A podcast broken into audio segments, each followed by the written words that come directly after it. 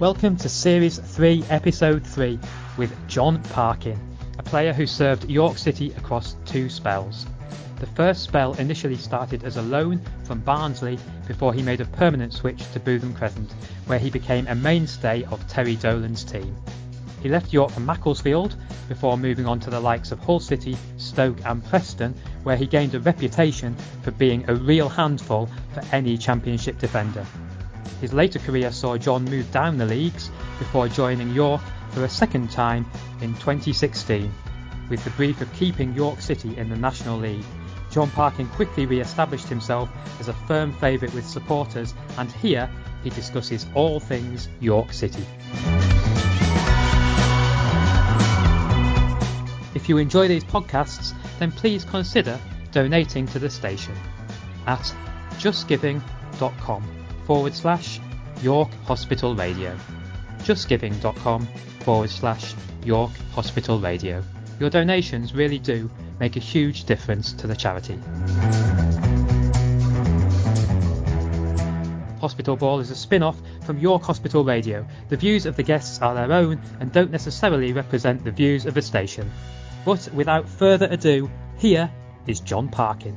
So, John, uh, well over 200 goals across your career, but I thought we'd start by talking about the first one you ever scored, and that was on your York City debut in February 2002. Feels a long time ago now, away to Southend United. What what are your memories of that of that game and, and, and the goal that you scored? I can remember the game, and I was I was sort of 19. I'd not really played much, for, not not started many first team games anyway, or not for a, for a year or so. And I, I remember just how tired I were, to be honest. I was absolutely shattered. My first game in League Two, I played most of my games at centre half for Barnsley, which is a lot, a lot easier, let me tell you. I can just remember being tired and quite, it's quite a big pitch down there. Uh, is it Roots Hall? It's, That's it right. is. I think it was in the last sort of 10 minutes to goal. And I think Popsy, Graham Potter got the ball on the, like, sort of just inside the half and I, think I peeled off and he's put a great diag in. He's got a good left foot, to be fair, Popsy. Great left foot. And he's put a diag in, and I've just sort of headed it back across goal. Fortunately for me, it's gone in, and and it, that was sort of the first the first goal in my career. And I remember wanting to go off celebrating mad, but I was just thinking I'm too tired. I'm too tired to run about. So, yeah, I can still remember the goal. I can't remember them all, but I can I can certainly remember that one. Yeah, and uh, that that goal was obviously part of a, a loan spell that you had, but it, it sort of says in your book that you were you were quite keen to make that move permanent. It was kind of more you than than York York City maybe didn't think you'd want to come, but but you kind of instigated that move with Terry. Yeah, I think that that would, that would it was a little bit strange because to be honest, I had a little bit I had a bad time at Hartlepool and I'd gone up there for a couple of months and not really played and well not played at all. Five minutes I played and I was actually thinking about chucking it. I thought it's not for me this football. I got treated badly by the man, the then manager at Barnsley, Steve Parkin, and and I was, I was really thinking about chucking it at the end of that season and.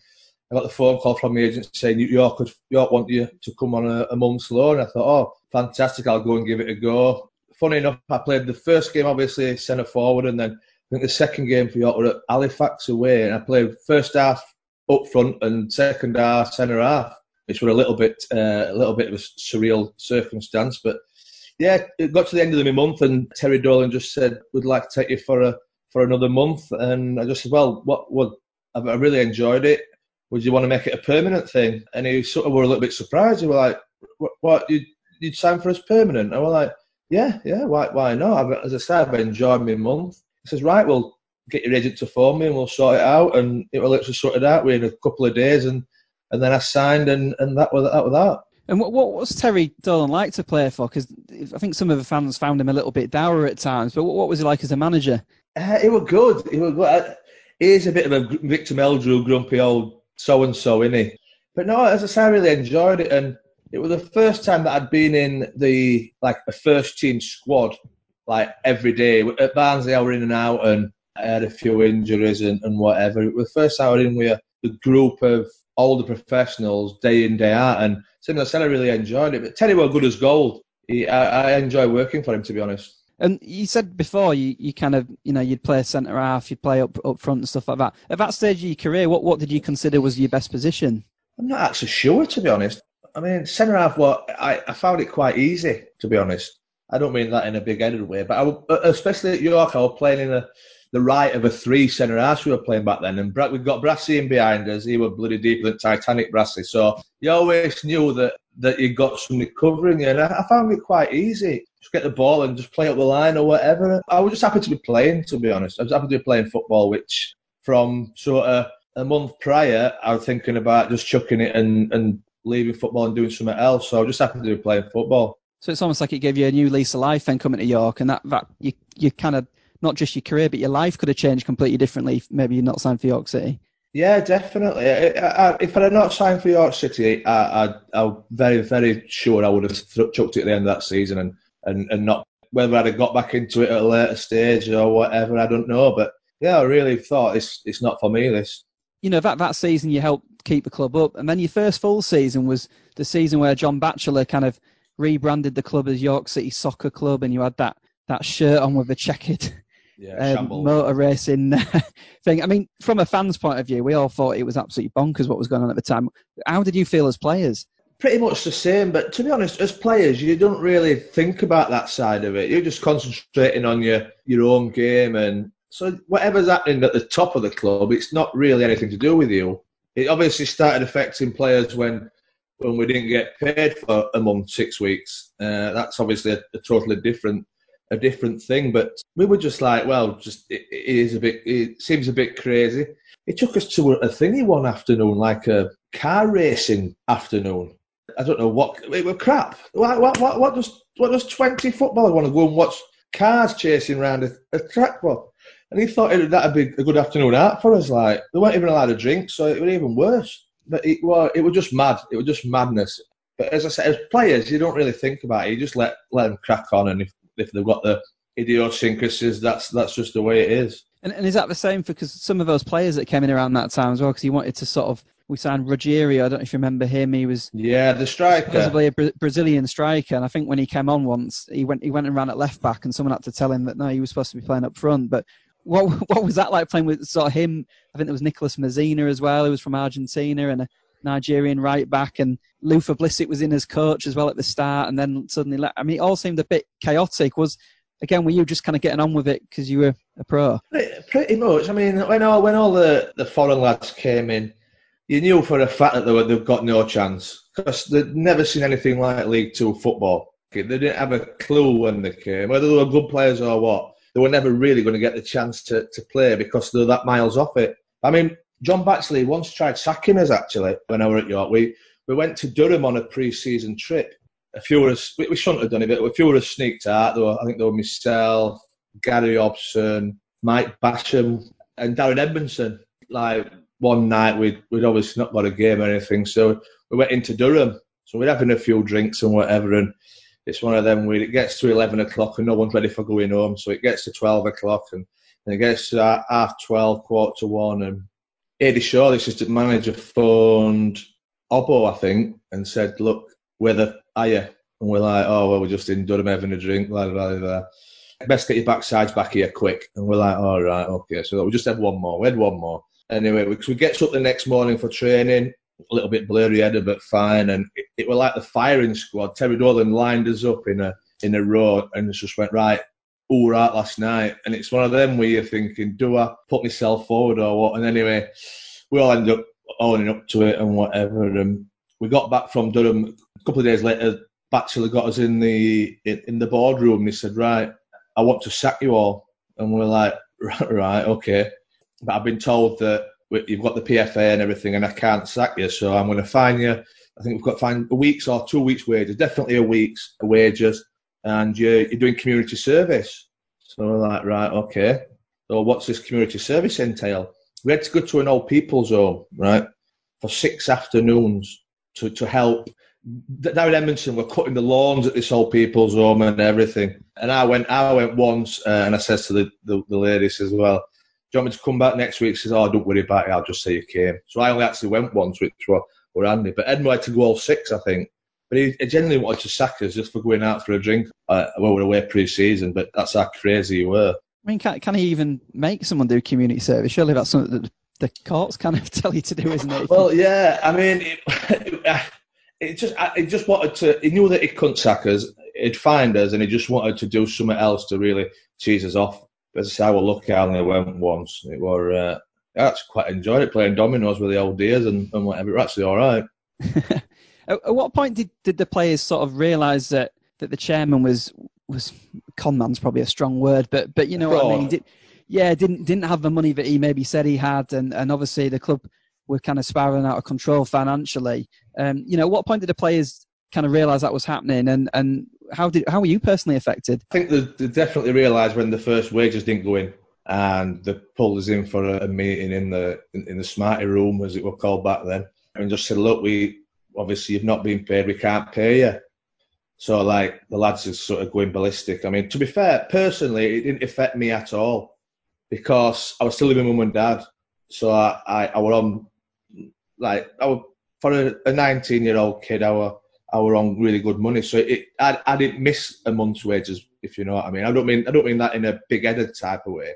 You mean but, that you didn't have a mortgage to pay, for yeah, example? Yeah, yeah. All, all I got on my car, my car, me 30 quid, 40 quid rent or whatever I paid to mum and dad. And, and if I didn't have a car, then actually I, I weren't driving at the time.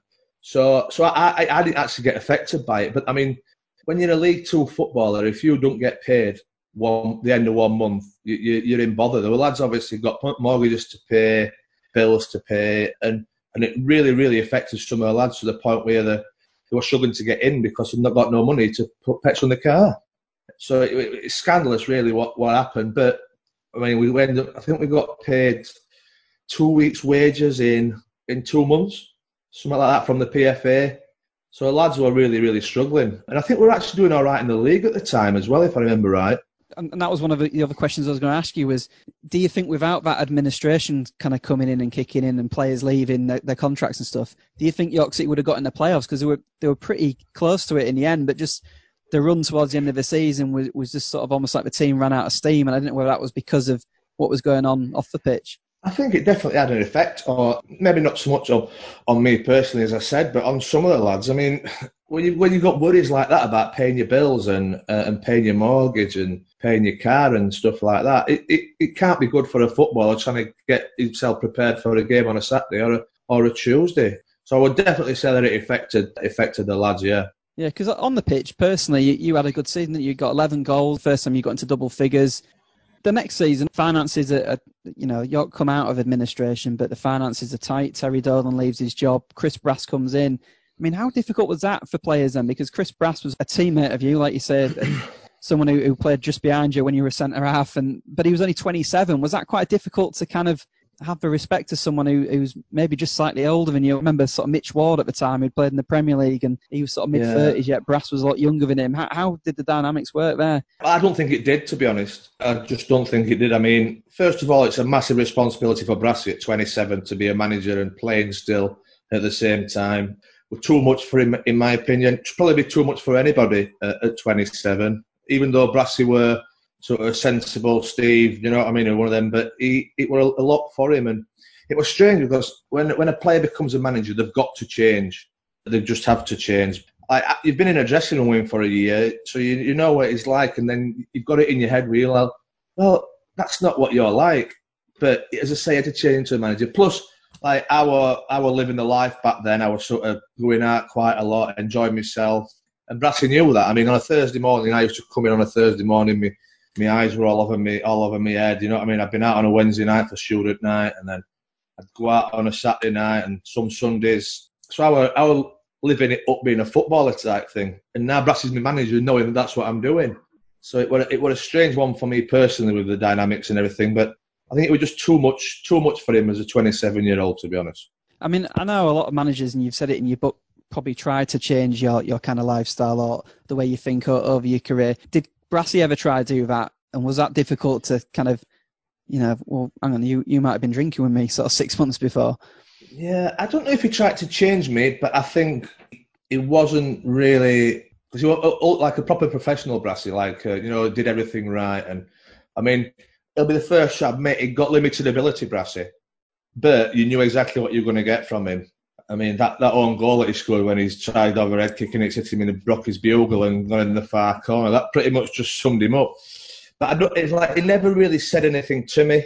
But I think he got it in the back of his mind that I shouldn't be doing what I was doing. And Plus, it affects Nogs in as well. Nogs, as his assistant manager, who also we played with, knows what a big character, and he had to change. So it, it's a strange one because you, as I say, you've been in the dressing room with them for a year, whatever, however long it were, and you know what characters they are. You get to know them, and then they change, which they do have to change. But then you're still thinking to yourself, well, that's not really you, and it's, it's an hard one to get your head around you might well have had that lifestyle, but but kind of on the pitch, you know, the last goal that you scored for York City was away at Cheltenham, which I think was probably one of the best goals you ever scored for York. I don't know if you remember it. The sort of think it was a volley from about 35 yards. I think you said to Dave Flett in the press that it's because you couldn't be bothered to, to run with it, so you just thought you'd, you'd lever it. Yeah, I can remember that goal, to be honest. I didn't know it was my last one for York City, I'll be honest. I can remember it really. It was probably one of the best goals of my career, actually, thinking about it. When I said that to Dave, it was obviously tongue in cheek a little bit so I used to try like some outrageous stuff, and I always used to joke the fact that I just couldn't be bothered to run. So I just thought, oh, I'll I'll I'll hit a volley from forty yards. So, moving on to the, the fact that you, you did leave York, I mean, York was sinking like a stone really about second half of the season. D- did you want to leave? Was it was it the fact that Macclesfield came in for you and, and kind of once York City's accept a bid or, or say that you can go? How, how did the move come about? I, it, to be fair, it were it were we were playing on a Sunday, so we were in on a Saturday morning do a training. And obviously, we train up at up at the training ground, which is away from the ground. And we get up to the training ground. Brassy and, and Nobles forgot to fix the balls up and the bibs and the cones for training because the youth team had got an away game. The youth team used to sort the, the balls and bibs out and fetch them up in their bus. And we got them, we got no balls or bibs or cones. So one team had to play in skins one team had to play with no t-shirt on. We got we found one old ball in the changing room, like out of shape and everything. And I were on the team that had got the t-shirts on. And this is sort of January, this, so it's it's cold. Do you know what I mean? It's it's not really it's not really great. Half of your lads running around with no t-shirts on in, in the middle of January when you've got a game the next day. So I was just messing about, you know, like picking mud up and throwing it at people's backs and stuff like that during training. And got to the game the next day, came in expecting to play. Brassy put the team sheet up, and I were like, "Well, what, what's that? What's that all about?" So I thought to myself, right, "I'm not having this. I'm not happy." So I went to see him. He said, uh, "Yesterday in training, you were unprofessional." You. I says, "What? What do you mean?" He said, uh, "Throwing mud at people's backs. It's unprofessional." And I just went, "Whoa, wait, wait a minute, wait a minute here." I says, "Right, so you're trying to tell me I'm unprofessional, right? When you're the manager, you forgot to fetch the balls, the bibs, and the cones." right? We've got one team running around in January with no t-shirts on, and we're playing with a, a ball that looks like an old dog toy from your back garden. I says that's that's unprofessional. I says, and you're calling me unprofessional for having a bit of cracking training, throwing mud at people's back. He says, uh, he says, yeah, it's, you're out of order. I says, well, I'll tell you what. I says, I'm, I'm not, I'm, I'm off. I'm going home. Says, what do you mean? I says, he says, you're sober. I says, well, I just went, nah, fuck that. I says, it's, it's scandalous. I was playing yesterday. I'm having a bit of crack, so I'm going home. I went, got me my wash bag, and I left. I shouldn't have done it. I just I just lost my head and went got my wash bag and I went home. I don't I can't remember if he fined me or not. He might have, he probably fined me. But that was probably the start of the end. And then we played another game. I was sub for a game at home on a, a weeknight, and I came on and I done all right. And then the next day, I got a phone call from my agent saying Macclesfield want to sign you, and I'm like, right, okay. Uh, the club have said you can go. I don't know if it more. I don't know if it were a financial decision or a Brassy were obviously raging with what had happened. Macclesfield was second bottom in the league when I went. It took, it took me another hour on top to get there from home. But in the end, I just said, right, yeah, I'll go. And then that was well, that aside from Macclesfield, and then it, and then obviously we we stayed up at Macclesfield, and, and York went down. Well, that's it, and, and and part of that was what was significant was the goal that you got for Macclesfield, wasn't it? When you came back to Bootham Crescent, I think you got one and Graham Potter got the other, so it was a double uh, double heartbreak for York fans. But yeah, that two 0 win for Macclesfield effectively, I, I think, went well on the way to sealing York's fate. Did you did you have mixed emotions then scoring that? Because I think that was your first goal for Mac, wasn't it? Yeah, to be fair, I played 16 games for Macclesfield and I only scored one goal them 16 games. So I, I like when I first went, I had a shocker really, but that one goal against York, and it, um, I think I celebrated in front of the Bootham end. But it was more of relief for myself personally that I'd finally scored for Macclesfield. So I know you don't have any regrets for, of your career and or your lifestyle that, that you've kind of well publicised in your book, but Did you ever think during your spells at Hull or Stoke or Preston that, that you could have maybe made that step up to the Premier League? Because I, you know, I look back at your your kind of stats. You got a lot of goals in the Championship. I think probably a quarter of your goals through your career were in that at that level. And I remember going to watch you play at, um, at Middlesbrough. I went to University of Middlesbrough and I saw you play them in an FA Cup tie. Again, I don't know if you remember this, but Middlesbrough beat Hull 4 3. And I think you scored a penalty that night. But, but yeah, I, I used to go with Middlesbrough a lot that season. And Jonathan Woodgate certainly had more problems, I think, I think with, with yourself and, and that physicality than, than I'd ever seen him have that season. Did you ever think how close you were to playing in the Premier League? Same as you said, I've got no regrets because I've, I've really enjoyed my life. Could I have played in the Premier League? I'm not sure. I don't know if I'm quick enough, uh, to be honest. Probably ability wise, maybe, but I don't know. Would I have changed that for enjoyment, enjoy my life, and all that sort of stuff? I don't know if I would, to be honest. I mean, even more so now, but they're so scrutinised. I, I don't think I'd be able to do it. I want to be able to change my life. I'd have been, I'd have been in the papers all the time. You know what I mean? And would I have wanted that? It's one of them. You'll never know. No, no point thinking about it, really. Yeah, because I, I, just wondered maybe with Stoke because of the style of football they played and sort of like Rory Delap's throw and stuff like that. When they, you know, even when they went up to the Premier League, they were still quite direct, weren't they? So I always thought that Tony Pulis probably would have turned to you at certain points in that season. I didn't know whether you thought, oh, you know what, I'll see how it pans out in the Premier League, or, or did you just want to play? Because obviously at that point in your career as well, you probably used to playing a lot of football and wanted to to kind of play every week, I guess. Yeah, to be to be honest, the thing with Stoke, I mean, Tony Pulis wanted like myself or Mamady Sidibé to play a certain role in behind Ricardo Fuller. And if I would have been, if I would have got a run of games, that would have been fine. I would have been able to do it, no problem. But throughout my career, I've always been better when there's been more games. The more games that I've played, the, the better that I've been. when the season we went up with Stoke, I, I think I might have started five or six games and came on in sort of 30 games as sub. Whenever, if Mama got injured or whatever, eh, or if I did get a start, because I'd not played for the previous month, six weeks, I had sort of 15, 20 minutes, half an hour. By, by half time, sort of 60 minutes, I was absolutely blowing out my backside because I needed to be playing week in, week out. I'd not really played in the in the champ. Well, not started that many games in the championship the season we got promoted. We just signed Dave Kitson for five and a half million quid. We still got Ricardo. We still got Mama. I was sort of 26, 27. Was a point where I thought I, I need to go out and play games. And Tony Pulis didn't want me to leave, and I took a like 25% pay cut to leave Stoke to go to Preston.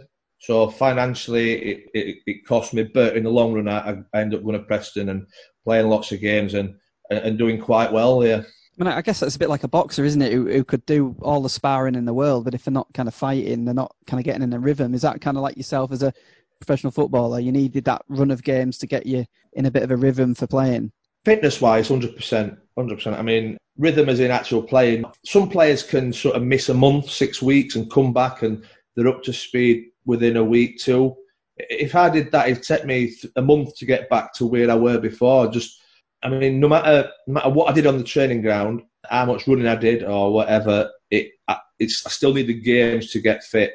And obviously, I didn't think I was going to get them at at Stoke, so I, I went to Preston and played quite a lot of games up there. I mean, it looks to me, and, and you can correct me if I'm wrong, but but Preston looks like it was probably the, one of the most enjoyable parts of your career. That you know, both on and off the pitch. I mean, it looks like there was a good set of lads that you that you kind of bonded with, and I looked at that Leeds United game that you got a hat trick in as well, and you know, it looked like that was a real purple patch for you at the time, and little step over as well, I think, for one of the goals, and something I'd not not seen you do too much over your career. But is that fair to say that that was probably one of the most enjoyable sections of your career? Yeah, I love Preston. I would say it's. Uh it is the most most enjoyable. I mean, same again. I went to Preston in like the second week of the season, uh, and I think Preston paid sort of four hundred grand for us, and I didn't score till December again. Similar to Macclesfield, I got off to like a terrible start.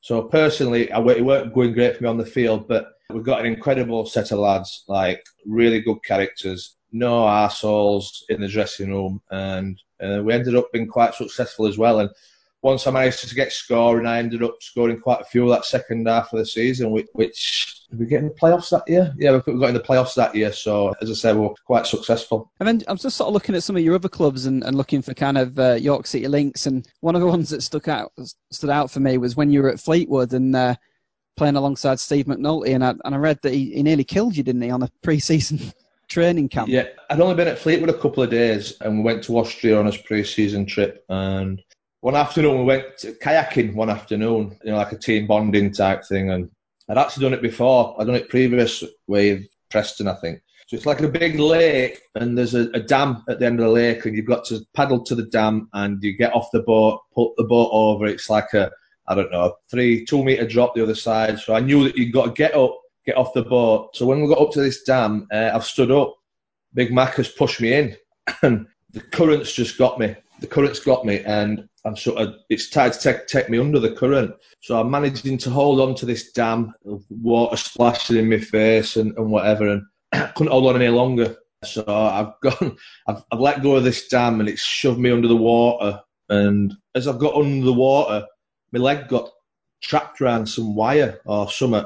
And, obviously, I'm I don't know how deep I were, but some but I couldn't get back to my legs because the, the power of the current. So I'm underwater, sort of rag, trying to rag my leg out, rag my leg out, and I think I was under for about eight seconds, but it felt like it felt like ten minutes. And when when we spoke to the lads after, they were like really panicking. The lads were up there thinking, "Oh my god, it's it's not a great situation." This, so I'm under the water and I managed to rag my leg clear. So obviously with a life jacket on, I've come up, I've smashed my face on another bit of wood off this dam, and then I've gone back under, and then I've come out about 15, 20 yards further down the river. But I've never, never been as scared in my in my life because nobody be able to get to me either. Because if anybody come up, come under, they'd have just got shot off with a current anyway. But um, as I said, I managed to get my leg clear, and fortunately, uh, everything were all right. But if, if I'd have been at the club longer than a couple of days, I think I'd have put a, an awe around his face. I really would have done. He was club captain. You know what I mean? You don't want to. You don't really want to come in and, and start having a fight first couple of days. So, but yeah, I mean, I really, I, I thought, I thought that were it. I thought I would really shit myself. I thought I'm in, I'm in a, a lot of bother here.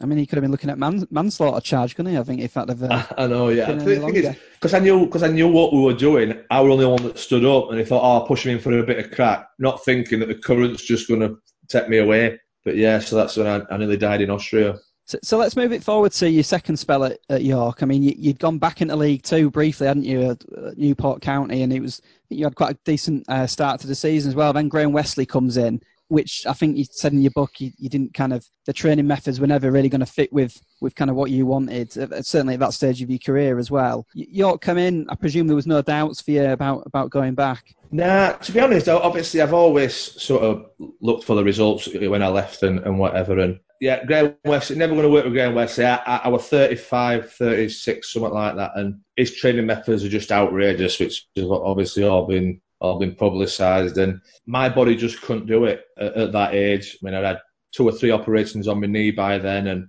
if I played a game on a Saturday, I needed sort of the Sunday and then the Monday recovery day. And that weren't his style. So I got a call from from my agent. In fact, I'd just been out for six weeks, eight weeks with an hamstring from his training methods. I played his first two games, and I think I got back training on the Monday, and then I trained on the Tuesday. And the agent phoned me on the Tuesday afternoon and said, "Look, York want you to go back there." And I was like, "Fucking hell, the shite." That's because I've been watching the results. I mean, they got Dictor Gateshead six war eight and Guiseley six, and I've been watching these results, and I was like, "What on earth's happening up there?" But it, I could move home, so I, obviously I wanted to get back home. So it was the perfect move for me. It was just a, a, shame that we were bottom of the league. But as soon as I got the call, obviously I, I know Jason really well, and it was a bit of a no-brainer for me. Yeah, I was going to ask you about how do moves like that work in football? Is it kind of agents do the sort of foundation work, and then eventually you you speak to them? And, and what I was going to ask was it Gary Mills or was it Jason McGill who who made that first conversation with you? It might have been Jason. I mean, to be fair, I had a chance, like, just, just previous to that, I had a chance to go to Eastleigh and they wanted to sign us with Ronnie Moore. And I knew what sort of money Eastleigh were paying. They were paying some lads some ridiculous money. And, and I didn't, and I weren't, I weren't being greedy and asking for that, but I just said, like, obviously you just wanting to take my Newport contract over. And I know that there's players in that team who are, going, who are on a hell of a lot more money than that. So if you want me to come and play for you, I'll I'll accept this and I'll come and play. Anyway, they didn't want to do with that, so I says, right, fair enough, it's not for me then. And I got the call from the agent saying York are interested, and I think Jason phoned me. Said, look, obviously you might have seen, you might not have seen what how we've been and whatever, and uh, but I, I fetched Gary Mills back in, and uh, he's going to build a team that's got a chance of staying in the league. I was coming anyway. I'll be honest with you, I was coming anyway. But as soon as Jason had said that to me, I was like, yeah, yeah, let's get it done. And I drove up on the Tuesday night. I think I came in and signed on the Wednesday, and then I trained on the Thursday, trained on the Friday, and played away at uh, Tranmere on the Saturday. So the, the brief will have been simple then, just keep us up then, I presume. Yeah, pretty much. Yeah, so come in.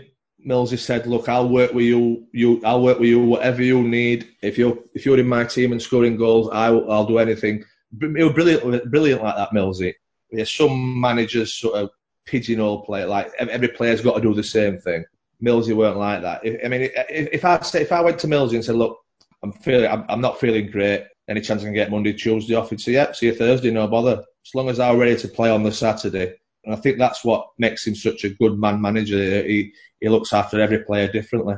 And I guess there needed to have been some respect there as well. That you know, not everyone could go up to him and say, "Right, can I have Monday, Tuesday off?" Otherwise, the whole squad wouldn't be in, would they? But was it that you kind of felt that him trusting you to kind of know your own body at that stage in your career, that you would then do the do the job for him on the Saturday? Yeah, definitely, definitely. But I mean, it wasn't just me. If any, if any of the lads need a day off or anything, it, would give them that off. And if a manager's like that, uh, and you know that he's looking after you, you've got that extra, that extra yard for him, which that you shouldn't, as a professional footballer, you shouldn't really have that extra yard. But if you know, if you're playing for a manager you all like, you all respect, and you really want to do well for him, the squad that Millsy got in, everybody had bought, everybody had gone that extra yard for him. I was looking at that Dover game, which we'll come back to later on because it's, it's mentioned in your book. But that seemed to me like the turning point almost for the team. That that kind of that result, you know, sort of kick-started the squad. Did it feel like like that to you from that? Because it's a long way to go, Dover, isn't it? And and kind of, I think most people are expecting York to get beat two or three nil because they were up, up near the top of the table. But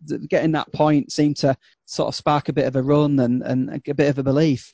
To be honest, even the Tranmere game, after the Tranmere game, I mean, they scored in the 90th, 92nd minute, something like that. And we were well in the game. There weren't much in the game, and they were sort of, I think it might have been top maybe. And I, and I came in after, and I just said, right, I says, I, I, something along the lines of, that's a, that's why they're top of the league, and that's why we're bottom of the league. Because I think it might have been, I don't want to dig him out, but I think it might have been Runes who switched off back back stick and let somebody run it, let their winger run in behind him to, to score the winner. And I just said that's that's the reason that we've, we've switched off for three seconds and it's just cost us a point. And obviously, looking back, that point would have would have kept us up. But going back to the Dover game, I mean, they were up there flying. It it were always a hard place to play Dover. Even when I went with, with Forest Green, it were it were a hard place to play. And if you said we'll draw two all before the game, you just snap their hand off. Uh, but we had a great chance in the last minute. I think I slid it through to Enty last minute, and he's one on one and the keeper saved it. So we, sh- we could have won that game. And, and, I know you say we'll go back to it, and I know why we're going to go back to it. A point were a, a good result, but we could have quite easily got three points. If if, if Enty had slotted that in, we'd have, we'd have won the game, and then whatever we're going to talk about in a bit would have all been like, oh, well, it worked then. Yeah, I mean, it must. I was thinking it must have been quite strange for you in that in that side because you know Gary Mills seemed to you know quickly assemble some good players. You were all on good form, and it must be weird because normally at that point on the run that you were on, you'd be up near the sort of top of it, you know, certainly in the top half of the table. Yet you were kind of like always against the tide based on kind of damage that another team had done sort of before you. So was it quite strange that you're winning games yet you weren't really going up the table?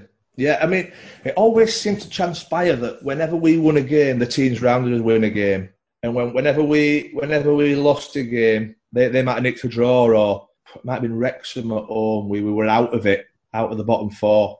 And then we went 1 0 up in that game and then we lost 3 1. But uh, it, it was frustrating because, same as I said, whenever we won, the other teams won. Uh, I mean, if we'd have got sort of three, four points out of it, it just gives you that even more belief when you go into games that you can you can win and, and stay out of it. And and if you have got if you are drawing, you know that you're not going to be slipping back into it if you just get a draw. So you've not got that pressure and thinking you need to win every game.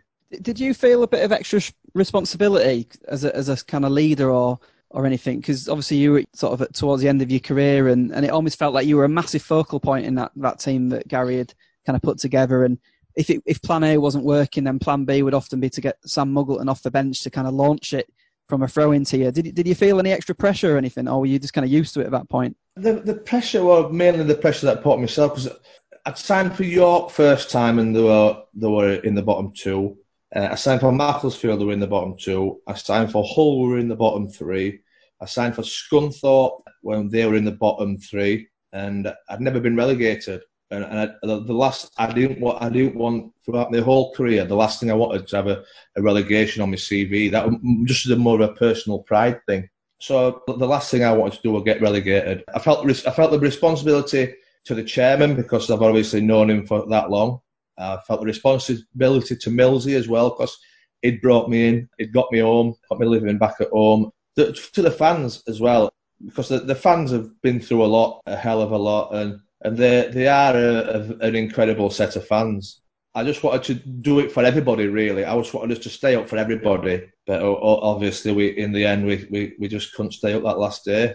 Well, that's it. Let, us talk about that, that game, Forest Green. I mean, were you thinking sort of a night before it would be quite ironic to kind of beat them, given that Mark Cooper was in charge of him and he was the one who kind of maybe turfed you out of Forest Green? And what, what's your memories of that game? Because obviously you got two goals in it, and I, sort of watched it back last night. But you know the, the celebrations when you scored each one, it obviously clearly meant a lot to you. Uh, yeah, I would probably say there's them two goals. One goal that I scored for Hull, which against Leeds, which we won that game and that were secured in the championship. We've got enough points. I celebrated with that passion in that goal. But apart from that, they're probably the most passion I've sort of celebrated with. Because I just knew, I knew how massive it were for everybody. It weren't even a case of it's against Forest Green and Mark Cooper. I went, I went, uh, that was, I weren't really asked about that at all. It was just the fact that if we'd have stayed up that day, it would have been like one of the biggest achievements of my career. Yeah, and what about that silence at the end? I mean, I've never known anything like it in a in any football game I've ever been to. It were, it were unbelievable. It really were. I mean, the fact that the Forest Green fans are, are such a respectful bunch, that's just how they are. Some teams you might have played against, they might have started cheering or whatever, you know, the away fans, but they they literally just. I mean, you could hear a pin drop. It was so it was like so disappointing that's the worst I've ever felt due, about anything during football by a, by a country mile. The fact that the effort that we put in from sort of November, December, the effort that we put in as a group, the results that we got, and for it to end like that. I mean, we, we I said to Mark Noble, is it Mark Noble, the their, their Liam Noble, is it? Liam Noble, sorry, yeah, Liam Noble. They were cemented. They couldn't move in their spots in the playoffs. For the first 15, 20 minutes of the game, we never touched it we never touched the ball because they kept the ball and, and whatever, and we were just chasing about. And obviously they went one 0 up, and I'm thinking, oh, fuck, this is like with, with no chance here. And then them overplaying, Hesse nicked the ball, slid it through, managed to get to one 0 and then they scored again. But we got in at half time, and we're like, right, guys, they're losing, whatever. I think whether guys they're losing at half time. So we said, right, well, if we if we get a goal, if we get a goal, unless you hear anything, we're fine. So we're like, right, and then obviously I managed to score again. I mean, sc- scoring a goal is brilliant, but them them two were right up there for me. Like as I said, the, the emotion from myself. But I'm not really an emotional person. But that that they were like, wow, we could do it here. So I says to Liam Noble's won about 65, 70 minutes. I says to him, right, we're fine, you're fine, right? We'll just we'll take two all, and he's like, yeah, no, well that's fine for us. Uh, so we were like on the pitch joking about right well, we'll not try and score you and tell the lads just to just to bring it in a little bit, will you? I So you've got another game, you've got another game soon in the player. You don't want to get anybody injured. So it's so, and then we, oh, we I mean, Asa Hall had an incredible chance a header that I can remember Vadaine had an incredible chance first half where he's sort of three, four yards out, and somehow it's gone over the bar. And then you get the you get the news we need a goal, and it's like not we're not half switched off, but we took his foot off the pace regarding we knew we were safe and said we need a goal It just couldn't get back going. And but I think we still had a chance. I think we still might have had a chance uh, in that last two or three minutes. But same as you said, when the final whistle went, it's the worst I've ever felt on a on a football pitch. Easy. And was that the same in the dressing room afterwards? Yeah, I've never been in a dressing room that's been that disappointed from from being relegated. It was just quiet. Just quiet, and obviously Millsy came in and he said, "Look, obviously, thanks for your efforts. You couldn't have really done any more. We've got a game in three weeks at Wembley." My heart sank even more, but with that, because I did not want to play in that game at Wembley uh, at all. I'd not gone there to win the, the FA Trophy. I'd gone there to, to, to keep the club in the league, and I felt as I'd failed. Even though uh, I managed to score score some goals, uh, I still felt as though I'd failed. Like, like you say about the, the Wembley, it was it was difficult, I think, as fans as well to sort of motivate yourself to go. And it sounds strange, doesn't it? Because you should never sort of sniff a chance of playing or, or going to watch your team at Wembley. But but I know what you mean. Just that extra point, you'd have swapped it for Wembley. Did you did you feel that that FA Trophy run might have taken a little bit out of the players? Because I know of some of those games towards the end of the season. You mentioned Wrexham earlier, and another Bromley game as well. And do you think there was a little bit of because obviously each game that you play might take a little bit out of the locker, or, or do you think that's that's irrelevant? No, I don't think it did because as I said earlier, for me personally, the more games I'm playing, it, it, the, the better I am. Millsy gave us plenty of time to rest in between. So I don't think it did. It was if you're winning games, it, you get the momentum. Moving on to the next season, how long did it take you to decide to stay on? And was Millsy a, a big factor in that? Yeah, it were to be honest, because I, I had I had offers from other teams in the conference, teams that I wouldn't have had to move house either, who were offering me a lot more money as well. I had to think to myself, right, I'm really disappointed that we've got relegated. I want to try and make amends, really, and an extra X amount a week playing for them. Uh, like I'm not, I'm just gonna, I'm willing to sacrifice that. Millsy came and said, well, we, we can give you this. So I said it was considerably less than what I could have got elsewhere. Uh, I know that for a fact. But the fact that I love playing for Millsy, I felt guilty that I'd come in and not helped the team stay up. So I, I, just got to the point where I went right. I'll I'll sign it. Yeah, no, bro, no problem. And and I got it signed, and some of the other lads signed as well. And I think a lot of them will have all signed because of Millsy. Don't get me wrong. You know, from the, the, the from sort of November, December, a lot of lads had a good end to the season where they could have gone on and got moves elsewhere. As I said, for me personally, guilt really, guilt that I'd come in and not done the job that I were asked to do, even though I'd scored I don't even know how many goals I scored that when I came in that season. 16, I think.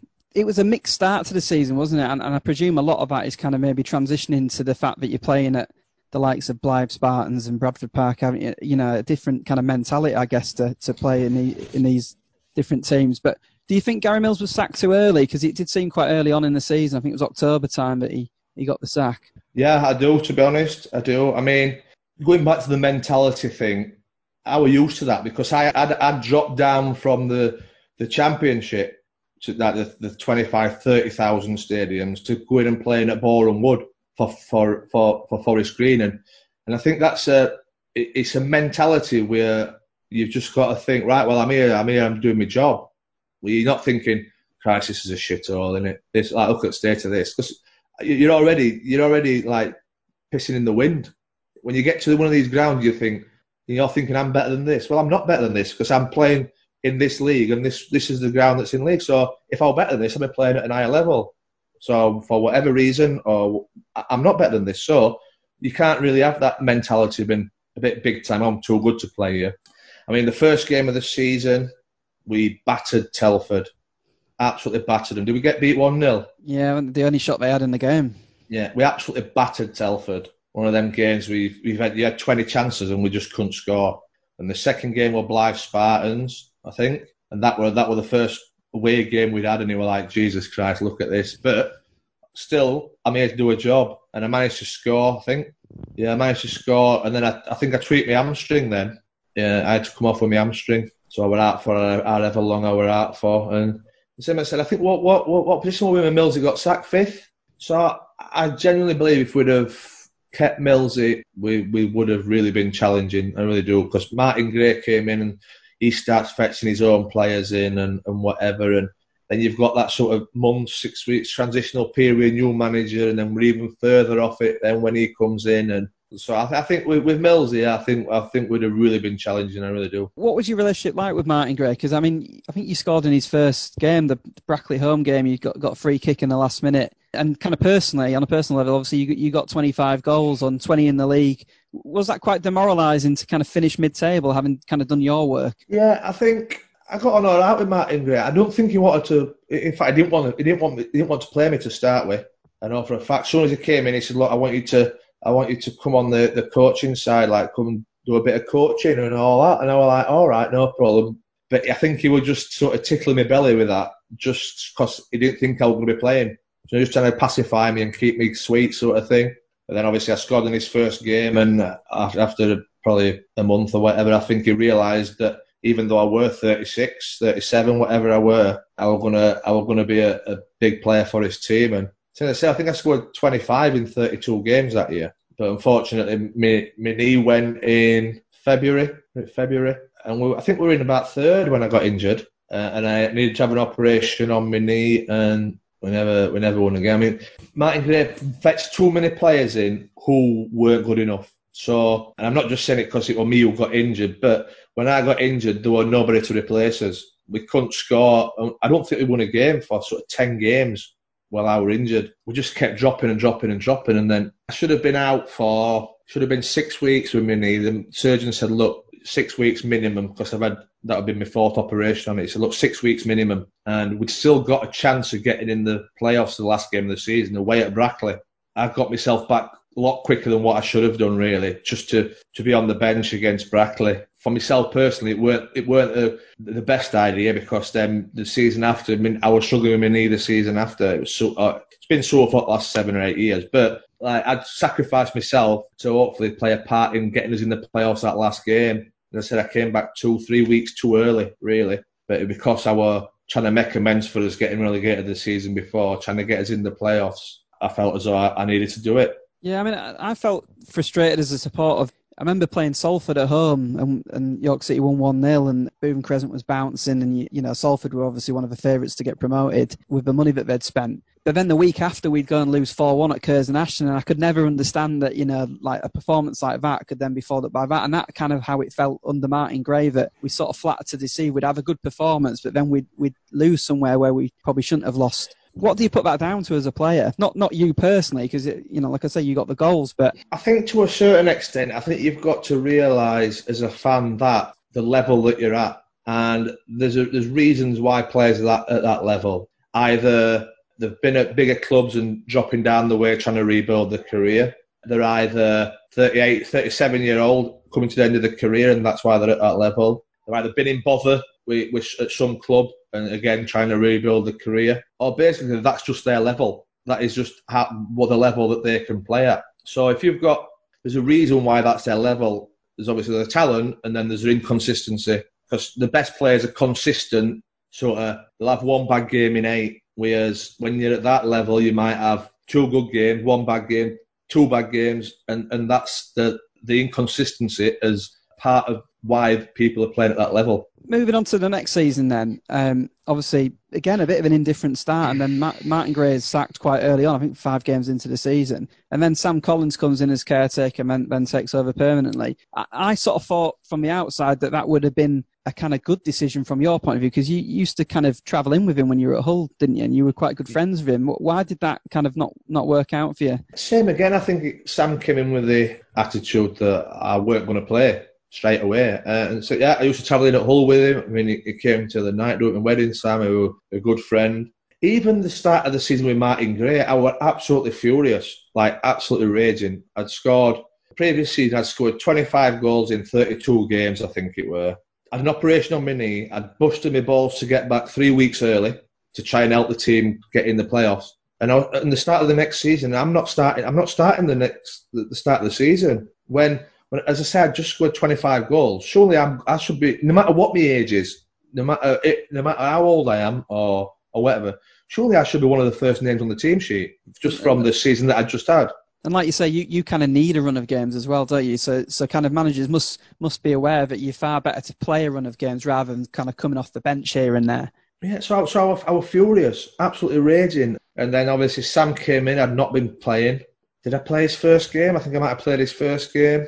I remember going to Hereford away, and I think you played. Yeah, so I might have played his first first game or first two games. But like I said, I'd I'd gone from February to the start of the to February to sort of September without playing football matches because the pre-season games. I mean, they, you, they're not. They're still not the same as the the first team games. You, you can dress them up as much as you want, but they're still not the same. And so I'd gone from February to September we aren't playing no first team games. So same as again. I need after an hour, I, I was blowing out my ass. So whether he whether he construed that as right that it, can't last longer than an hour, so I can't start him.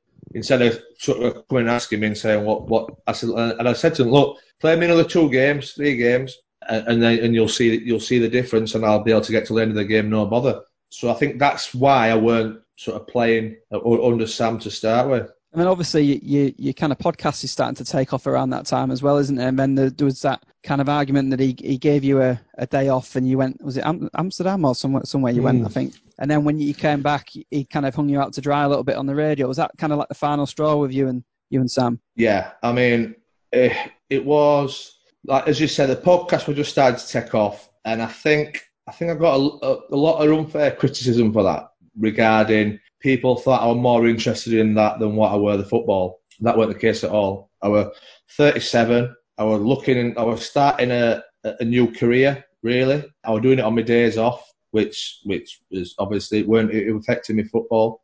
I mean, if people if, if I'd have been going and coaching coaching for the full day on a Wednesday and coaching on a Thursday night and coaching on a Tuesday night, people would have not thought, well, he's not bothered about his football because he's coaching.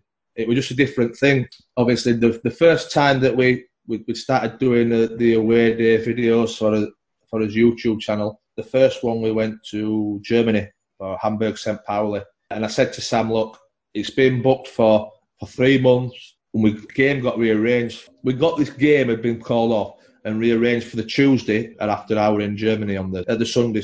So I said, "Look, obviously it's been booked for three months. Can I go?" He's like, "Yeah, no problem. I'll see you at the game on Tuesday night." So I like, brilliant, that's that's fine. So I went to Germany, obviously Kate got back and, and whatever, and we're 2 1 down on the Tuesday night, and I came on and scored. We drew 2 all, which weren't a great result against the team that we're playing against, whoever it were. Bad's come on and scored. So nothing got said about it. Same thing happened again. We booked to go to uh, Amsterdam I think it were, to do a video, go to the game and do a video. By this point, he's under pressure now. He started, they'd not won for ages, and he still weren't playing me in the team, even though we'd we weren't getting results. And same thing, we got a game rearranged for the Tuesday night. And he, I said, look, can I get it off the Monday off? He said, yeah, no problem. See you at the game Tuesday. And went, went obviously made the video. For the video, I've, I've got a pint in the airport like early Sunday morning.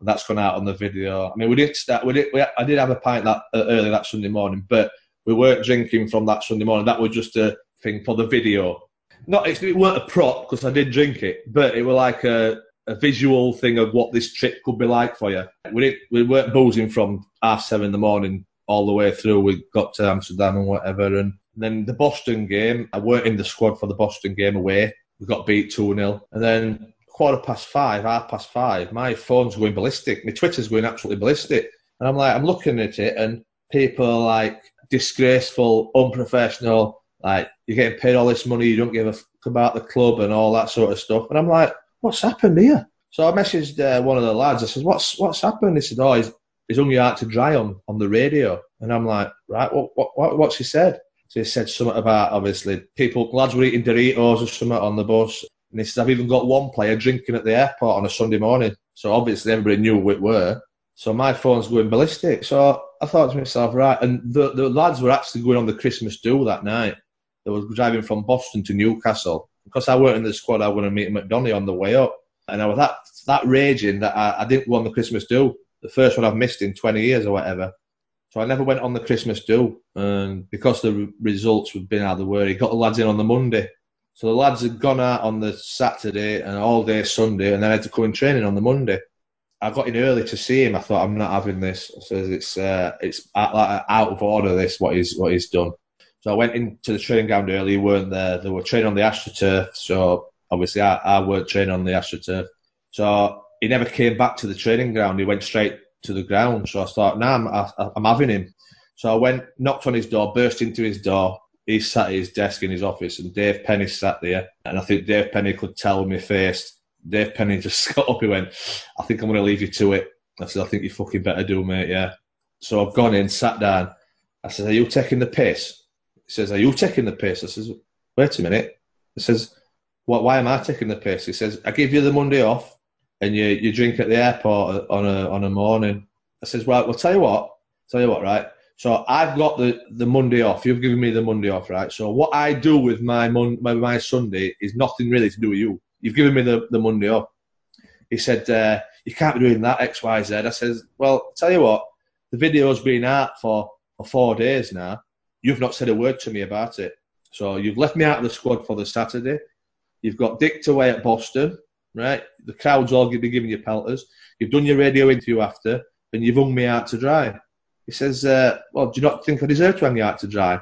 And by this point, I'm I'm absolutely boiling. I said, uh, "I says I'm getting dogs abuse now off the fans on Twitter and whatever." He said, uh, "He says I'm getting dogs abuse." I said, "Do you know why you're getting dogs abuse?" And I, this, I'm shouting, like I'm shouting, spitting. You know what I mean? I'm, I said, "The reason you're getting dogs abuse, mate, is because." You're the manager of York City and they're 15th in the National League North. That's why you're getting dogs abuse.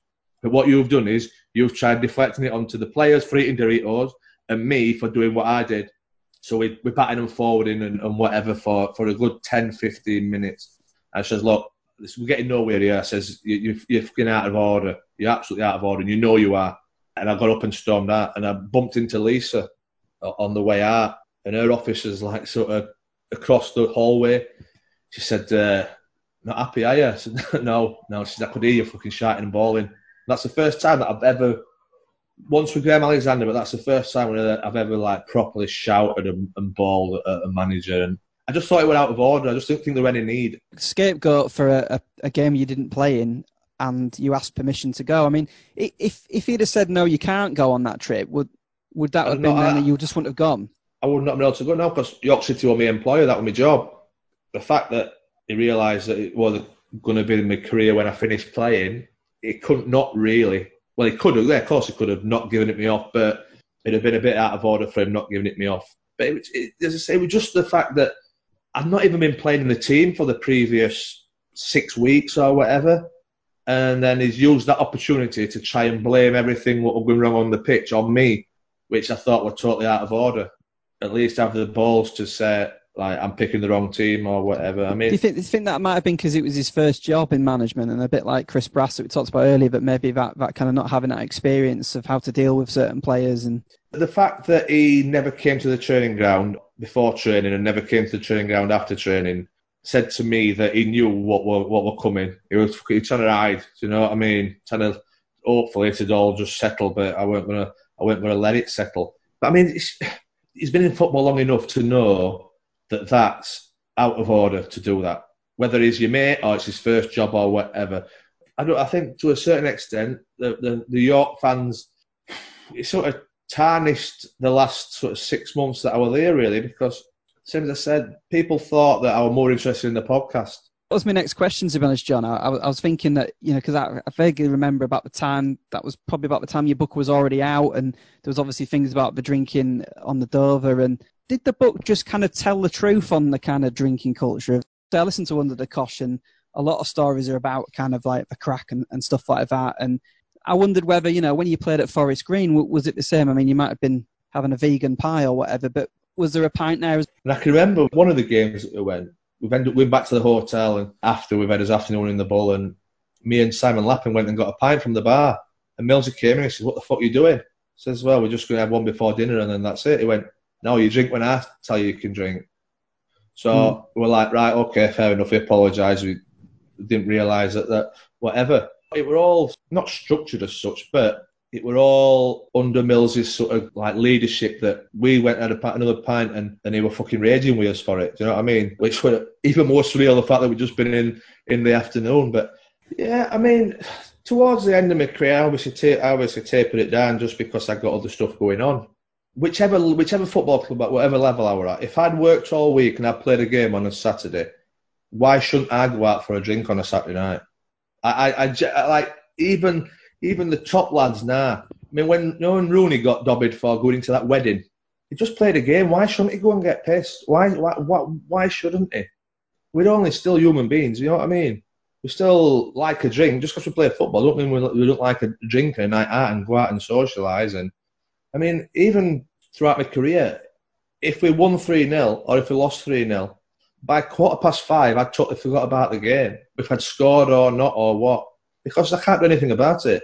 and then I get in my car, and then I go home, and, I, and I'm back to my normal life. Then it, it's always just been a job to me. It's, it's my job. And I wondered with with that as well that whether the drinking kind of thing that, that people point the finger is, is really linked to success and failure because at the time when York City drew at Dover, no one knew about the fact that you'd been for a game of Skittles or whatever and, and had a drink in a pub. But then when the book comes out, it's kind of like 18 months later or whatever it is, that people are, oh, well, if we'd have won there, then, then we'd have we'd have stayed up. Do you see what I'm saying? So if we had yeah. stayed up, it would have seen as, oh, well, that was genius to go there to the pub. But but is it that, that but this just happens in football then? Yeah, I mean, obviously, if you've listened to the podcast, not as much now. It's not the same now, but the you're listening to the like the, the young the younger lads in the dressing room where at York last year, or like Jordan Burroughs and Sean Newton, who are sort of 20, 28, 27, 28. Uh, so they're not they're not young young, but they're like, is that what it really used to be like? Is that what football really used to be like? I was like, yeah, and that were across the board. You play on a Saturday, you, you go in Monday, you work hard. You go in Tuesday, work hard, and all the lads go out on a Tuesday night, and then they obviously sleep it off Wednesday. Come in Thursday, work hard, but then on, you come in on a Thursday morning, and everybody's laughing and joking about what's happened on the Tuesday night. So you, the atmosphere in the dressing room is good on a Thursday morning, and then it gets to the Friday morning, and everybody starts switching onto the game. So people think that oh, they're going out drinking, they, they shouldn't be, they shouldn't be going out drinking, or whatever. But the camaraderie in a dressing room, if you've got a good dressing room, it's worth 15 points a season. In my opinion, comfortably worth 15 points a season.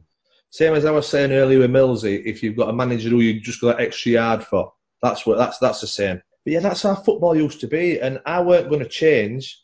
I wasn't going to change because that was my life and what I what I did and what I enjoyed doing. Well, that's that's what Gary said to me on the podcast. He said that you know he, asked you what, what you like to do and, and said, well, you you've had a good career on it, so why change it? And is that that about man management then and people kind of understanding what the best to get out their players? When I went to Preston, it was just staying in a hotel on a on a Friday night, every home game or Monday if we got a home game on a Tuesday, and and I'd have like I'd have fish cakes and a and a Marriott burger on a Friday night. And then I'd get up on a Saturday and, I, and I'd go down and I'd, I'd have a full English breakfast for my pre, pre-match meal. And I ended up score, I ended up top scorer and, and, and winning player of the year that year doing that. So is that wrong or is that right or what? Well, I mean, you, you, your career stats speak for themselves, don't they? I think that's what, what you can say to that. Were, were you t- were you disappointed with how that final season panned out though? Because I, I thought at the start of that that you would be a shoe in to get sort of close towards 250 goals by the end of it for your career, and you know, it felt at the end that, you know, like you say, people, once the book came out and the pod, and Sam Collins said that comments about you, that it, that it kind of like almost tarnished it a little bit. Yeah, yeah, 100%. 100%. I mean, I'd made my mind up that the Monday, I was going on the Monday saying, look, either I'm either staying at home or you give me money and I'll just leave. And then he got sacked on the Saturday after the game.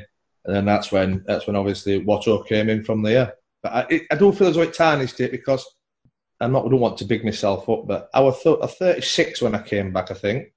If you, if you look at the statistics from when I came back to when, for, for games, goals to games, it was probably sort of one in two. And a lot of them that see that last season was substitute appearances, which which sort of killed the killed the, the ratio. But if I'd have scored sort of 20, what did I score? 25. I think I scored 45 goals in 70 games if I'd have been 20 year old, I'm I'm getting a fucking great move from that. You know what I mean? One of like. League One, League One, even maybe lower Championship, are coming and taking a chance on me. If I'm 21 year old, the fact that I'm 36, 37, like it's that sort of it got washed over. I think that like how many goals I did actually score when I came back as a as an old man. It, I think it did get tired, to be honest. I mean, go back to the two goals against Forest Green, I think you could see what the club meant to me in the, the, the in that league. You can see what it went to me with the two goal celebrations. I mean, the, if it weren't for York City, York City pretty much saved my career, really, because I would have jacked it. Just moving it back onto your, to your podcast, because obviously that, that's what you've been doing since since you've kind of finished football. Does it does it fill the void? I mean, like you sort of mentioned before, that you've almost sort of seen football as a job and you're able to switch off at quarter past five or whatever it might be till the next time you go to training. Um, I just wonder what what's the sort of aftercare like from the, the PFA because you mentioned before that you've had three or four knee ops And I remember reading in your book that you had kicked having injections in your toe after before every match, and that obviously can't be good for your physical health. What did a PFA kind of try and look after players once they've retired? Yeah, I think you, you're always a member, so you can always go back. I mean, if you need an operation, they'd help you out with an operation or whatever. And luckily for me, the one thing that I were going to miss about football was the banter and, the crack between the lads. And luckily for me, I get that from the podcast. So if I'd have not been doing the podcast, I think I'd have probably struggled with it. But as I say, I'm fortunate that I, that I do the podcast and, and, and I get my banter from that. But to be fair, the PFA are good. But I think year on year, especially the mental health side of things, people are getting more more help from them. They do do a lot for players that, that probably goes unseen. With Under the Cosh, how does it kind of work? How do you go about getting guests? And is it is it scripted, or do you just kind of get the guests in and then kind of see how it pans out? Well, to be fair, the first the first probably 30, 30 40, uh, probably 30 of them were lads who we'd played with, myself or Chris Brown, the other, the other footballer. So it was basically just getting lads in doing us a favour, really. Because I didn't even know what a podcast were. Until I got asked to go on the first one, I didn't even have a clue what one were. And so I said, like, what's what would we be happy with numbers wise? Said, well, if we can get to 5,000 listeners a week, that's quite good. And we've like just short of 4 million downloads we've got now. Looking at 80,000 an episode people are listening or watching, which is like outrageous, really, to say that we're just an independent, you know, like the the big boys are Peter Crouches and that. We've got the BBC funding and all stuff like that. They, I don't know what numbers they get, but I know when I went on the Magic Sponge with Jimmy Bullard, I was I spoke to their guy down there after, and he said they were getting eighty thousand a week, and that's Jimmy Bullard and Rob Beckett and uh, and Ian Smith, and they're like big big guns. You know what I mean? One's a com- two comedians, who's on one's on telly all the time, Jimmy Bullard. So we've managed to get it up to that that level because I mean the, the, content itself. I mean, it, you know, the guests vary, which is what I like about it. Because you can have someone like Mark Crossley one week where absolute stitches with some of his stories, and then you get someone like Clarke Carlisle where it's quite an emotional kind of ride talking about mental health, and then Leon Knight. I just came away with a massive headache after I listened to him. I mean, it, does that make it quite exciting that you don't quite know what these guests are going to now that you're the people that you haven't played with? Yeah, you never know what's going to happen. I mean, we obviously knew Clarke Carlisle's would go down that route inevitably because it's a massive part of his life. But now we just get people on now and we do his research. So we go through the clubs and players who they've played with, managers who they've played under. It's not scripted at all. We just, it's half like we're winging it and we don't, we don't know what's coming. So when we're laughing at stuff on the, like, on what, what people are saying, we're genuinely laughing like people who are listening to it would be when we finish, you can say, right, that's going to be a really good one.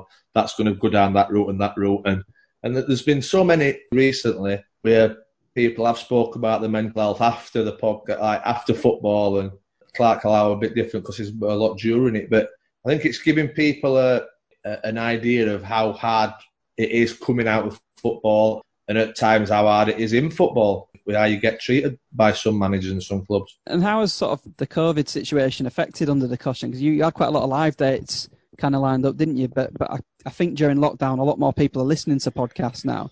Yeah, I mean, we've got uh, we had a live tour, uh, sort of 15, 16 day tour in July, August. So that's obviously going to get quashed and delayed, but we'll we'll get that back up and running again.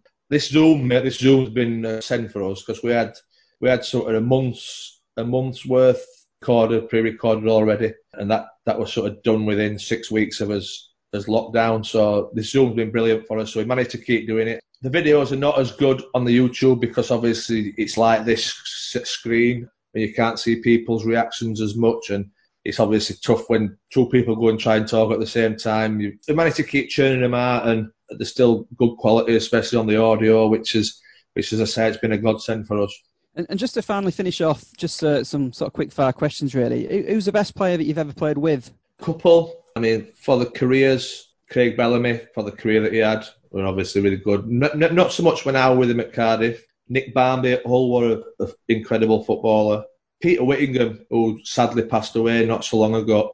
When you, when you asked me the question, do you think you could have played in the Premier League?